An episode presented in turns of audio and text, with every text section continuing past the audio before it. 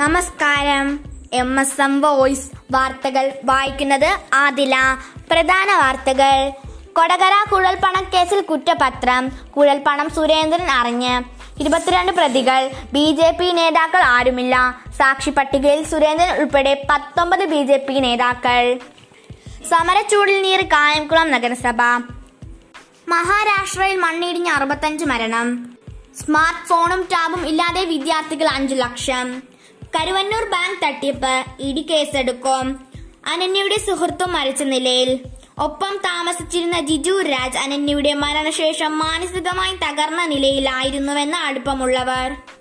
T P ആറിൽ നേരിയ കുറവ് രോഗികളുടെ എണ്ണം കൂടി. ഇന്നലെ കോവിഡ് സ്ഥിരീകരിച്ചത് തൊള്ളായിരത്തി ഒന്ന് പേർക്ക്. ബിപിൻ സി ബാബു ജില്ലാ പഞ്ചായത്ത് വൈസ് പ്രസിഡന്റ്.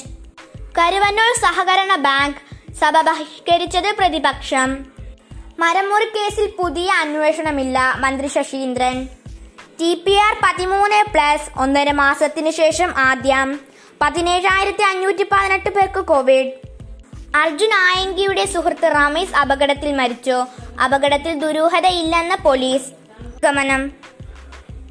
പക്ഷിപ്പനി എന്ന സംശയം. കോഴിക്കോട് പതിനൊന്ന് പഞ്ചായത്തുകളിൽ ജാഗ്രത നിർദ്ദേശം.